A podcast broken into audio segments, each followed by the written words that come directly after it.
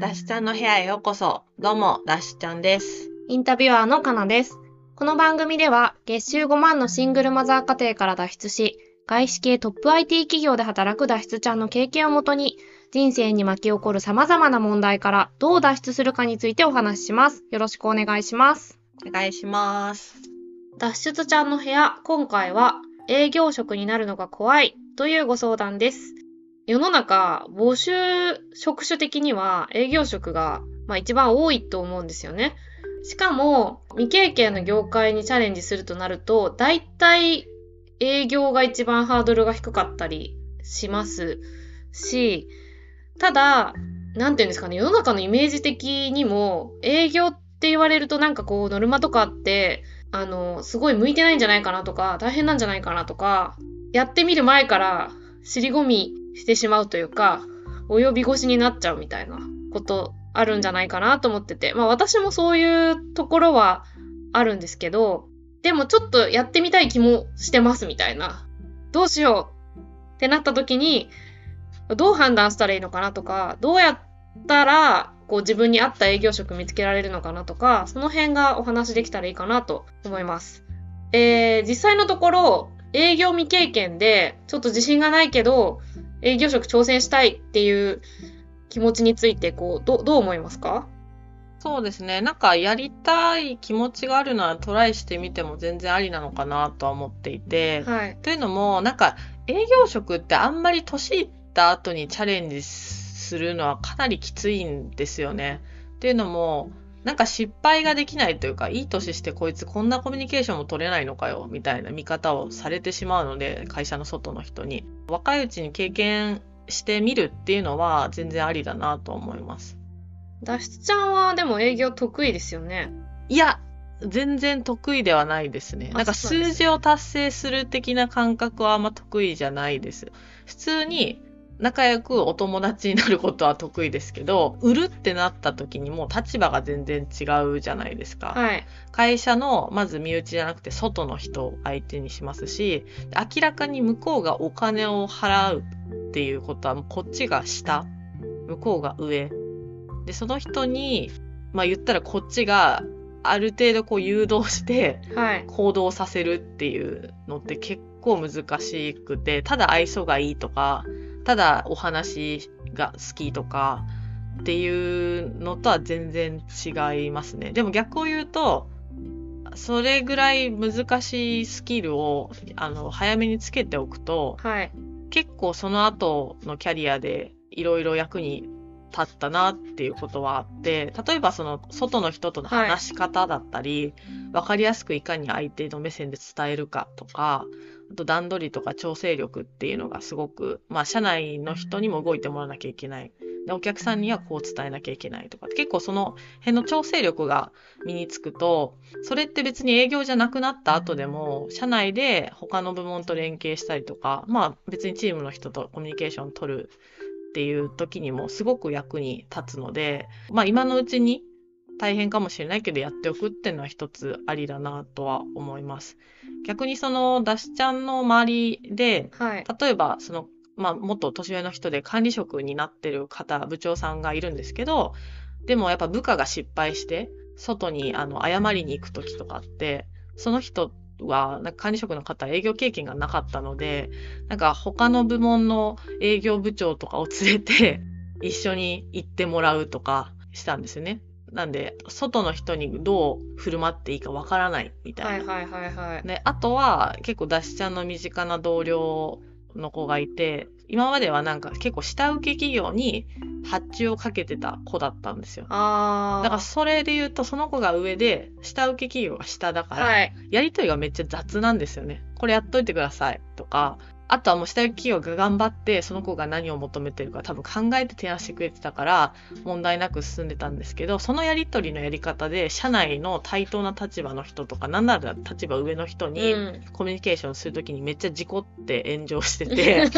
あーなんかこういうことなんだなってすごい横から見てて、普通に考えたらあんな言い方伝え方じゃダメだし、もうちょっと具体的に伝えないと相手は動いてくれないのになとかっていうのを横から見てと思うので、結構すごい若いうちに経験するって意味では度胸もつくし、そういったコミュニケーション能力っていうのは一生ものなんで、経験したい気持ちがあるならやってみた方がいいんじゃないかなっていうのは思いますね。そうですね。その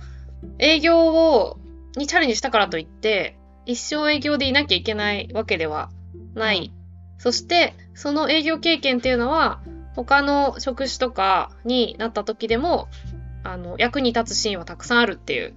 ことですよね。そうですね。はい。じゃあ挑戦してみようってなった時に、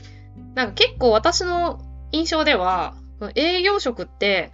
一言でまとめられがちというか、結局企業でその自分のビジネスのお金を稼ぐポジションにあるのがある種営業なので、その形もめちゃくちゃ様々なんじゃないかなと思っていて、その解像度を上げておくことによって求人票を見たときに、あ、自分はこっち系ならいけるかなっていう判断もつきやすいんじゃないかなと思うので、今一度こう営業ってどんなものがあるのっていうのを振り返っておけるといいのかなと思うんですけど、改めてどうでしょうか？そうですね。本当におっしゃる通りで、営業って一言に言っても本当にいろんな形があるんですよ。で、まずざっくり2つに分けると、新規営業なんか、ルート営業、これはまあ既存のお客さんに対して回っていくっていうものなのかって、まず大きく分かれるなと思っていて、で、新規営業って主にやることは何かっていうと、テレアポだったり飛び込み営業だったりとか、交流会にこう行っていろんな人にこう話聞いてもらうとか、結構その取りに行くみたいな、自分からない接点を作りに行くっていうのが求められるのが新規営業ですね。なんで主に、まず受注件数稼がなきゃなみたいな、いかに例えばテレアポだったら電話するかとか、いかにいろんな人に会うかとかっていうのがあるので、結構求められる適性って意味では、頭はそんないらなくて、いかに動いていかに次に行けるかみたいな、結構打たれ強さも含めて求められるっていうのがざっくりとしたその新規営業のところですね。で、あとはルート営業の部分は、これはもう既存のお客さんを例えば先輩とかが引き継いで回っていくっていうところなので、もう新しい接点とかっていうよりかは今いるお客さんに対してっていう話なので、主にそのお客さんの話を聞いて提案を作ったりとかっていうことをして、いかに今の売上金額単価を伸ばすかっていうのがゴールになってきますと。適性というか求められるスキルっていう意味では、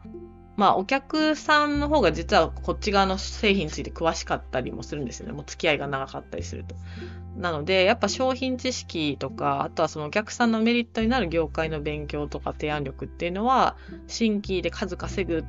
ところと比べるとより求められるので、結構提案力みたいなのもそこは必要になってくるかなっていうのはありますね。で、あとはそのお客様側の文化に強く影響される部分があって、要するに誰を相手にする営業なのかによって全然その働き方も違ってくるんですよね。例えばお客さんがめちゃくちゃ保守的な業界とかだと、もうスーツかっちり決めて、マナーちゃんとして、上下関係もちゃんとして、いかに印象がいいかみたいなのが優先されますし、一方でもうちょっとその新しい業界、若い業界とか相手にするときは、いかにも効率よくコミュニケーションを取って、いかに成果早く出してあげるかみたいなところだったりするので、結構社風とか働き方とか雰囲気っていうのはやっぱその会社のお客さんに強く影響を受けるので、そういったところも見るとなんか雰囲気はまた分かってくるかなっていうふうに思いますね。あとだからもうちょっと詳しくなけていくとすると、新規の中でも本当に飛び込み系なのか、割と発注は来るんだけど提案しなきゃいけないとかっていうケースも結構あっ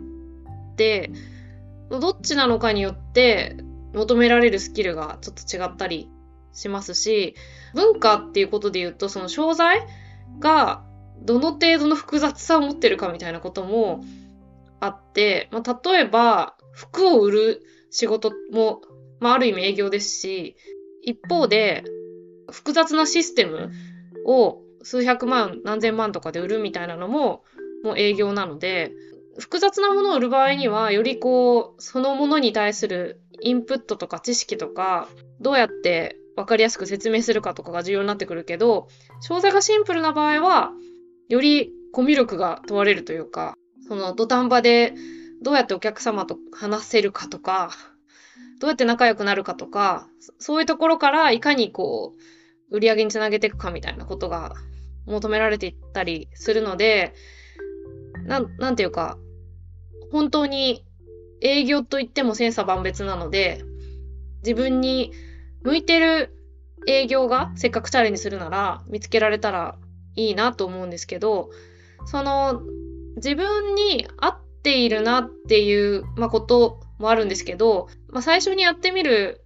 営業職としておすすめというか、こういうところからやってみるのがいいんじゃないかみたいなのってありますか？そうですね。もうそれはその人の特性に合うか合わないかもあるんで、一概には言えないんですけど、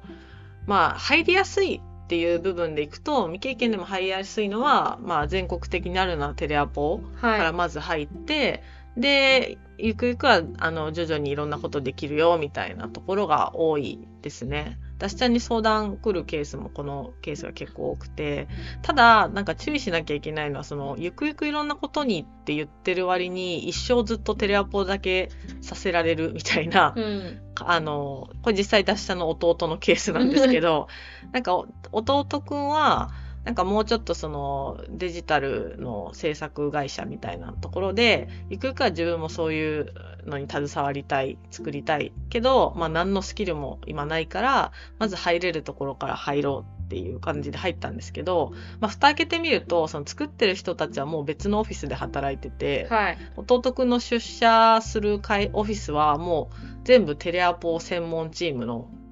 オフィスみたいな感じで、もう交流もないし、もうひたすら電話で一日が終わっていくみたいな感じなんですよね。だから面接の時にいろいろできるよって言われたけど、実質そうじゃなかったなみたいなのがあって、ただ結構こういうケースってめっちゃ地方には多いので、東京とか都市部の仕事を一部外注してたり、テレアポとかコールセンターを専門に扱ってますみたいなオフィスが多いので、そこでいいのかっていうのはちょっと考えた方がいいかもなっていうのはありますね。そうですね。新規開拓力をつけたいのか提案力をつけたいのかによっても、その行く道が違う。例えば新規開拓力をつけることで、ゆくゆく自分が将来何かを始める時のスキルになるって思ってる人もいれば、いやいやもうちょっとその深く考えて提案力とかつけて、いろいろその資料作成とかもやりたいっていうんであれば、そのルート営業を選ぶっていうやり方もあるので、どんな力をつけたいかっていうことから逆算して、どっちが自分に合ってるかっていうのを見てから、入り口は考えた方がいいかなっていうのは思いますね。単純に営業として楽で言うと、プロダクトが強い会社、業界ナンバーワンみたいなところもそうかもしれないですね。そうですね。はもう別に自分が頑張らなくても売れるんですよ。だからそこは楽なんですよ。だからそんな怖くないし、多分ちゃんと研修もしてるんですけど、ただじゃあその会社を出た時に自分が営業力あるかっていうとわからないですよね。黙ってても売れるものを売りに行って、果たして自分の営業力っていうスキルはつくのかっていうのもあるので、大変だけど自分が求めてるスキルを得るための通過点として、どういうものをしたいかっていうのも考えた上で、それにマッチした営業を選ぶっていうのがいいのかなと思いました。そうですね。自分がどんな力を得たいのか、何が向いてるかじゃなくて、そこから入るっていうのは未来を見据えてていいですね。そうですね。結局多分どれから入ってもしんどいんですよ。別に営業に限らず新しいことを始める経験積むっていうのは。なのでその経験が無駄にならないように、今後の方向性考えた時にこういう方向に行きたいっていうのがあるんであれば、そっちに合った営業に入った方が心折れずに続けられるかなっていうふうには思いました。そうですね。で、あとやっぱりちゃんと営業職に就きたいんだったら、さっきも言ってましたけど、きちんと業務内容を確認するっていうのはすごく大事だと思ってて、きつい営業職ほど採用大変なので、すごくうまいこと書いてあったりすると思うんですよ。その営業職の人に旨味がない企業ほど離職率がもちろん高いので、何が辛い仕事なのかとかも含めて業務内容を細かくヒアリングできるならするっていうのも本当に大事ですね。そうですね。なんか結構最近多いのはその営業って書くと人集まんないからコンサルタントって書いてたりとか、そうあと新規開拓営業だとなんかまた怖がられちゃうから新規事業のチーム、なんか結構キラキラな書き方で蓋開けてみたら結構えぐい営業だったみたいなのもあるので、そう横文字使うとかも多いですね。アカウントプランナーとかなんかアカウントエグゼクティブとか、まあなんかいろいろそのあの手この手で人を集めようと頑張っている会社は多いです。結局営業でしょみたいなことすごくあるので、テレアポですらいろんな書かれ方しますもんね。そうですね。最近はなんかこうマーケティングとかついてたりとかあるので、なんかその辺は過去のポッドキャストでもいろいろ聞き方は話したので、ちょっとそこはちゃんとうまく面接の中なのか面談の中でヒアリングして自分の納得いく形でいけばいいのかなっていうふうには思いますね。そうですね。そこで、ある程度実績を出せれば短期間であってもその経験は無駄にはならないと思うので、必ずしも最初から営業職なんて自分には無理なんじゃないかとか思わずにチャレンジしてみてもいいのではないでしょうかということですね。そうですね。もう弟くんがまさにそれで1年しないうちに辞めましたけどもただやっぱそこでいろいろした経験をもとに弟くんが次のキャリアでこういうところを目指そうっていうのは見えたし、自信もついたってことだったので、それはそれでいいと思うんですよね。というわけで、本日のご質問へのご回答以上とさせていただきます。ありがとうございます。ありがとうございました。番組の感想は Twitter で#脱出ちゃんにてお待ちしております。ブログ脱出ちゃんの URL も概要欄にありますので、ぜひご覧ください。こちらでもお便り受け付けています。脱出ちゃんはあの頃苦しかった自分に少しでも脱出ルートのヒントを示したら嬉しいなって気持ちでやってます。一人でも多くの人の参考になれば嬉しいです。もし同じような悩み持ってる友達がいたら教えてあげてください。お願いします。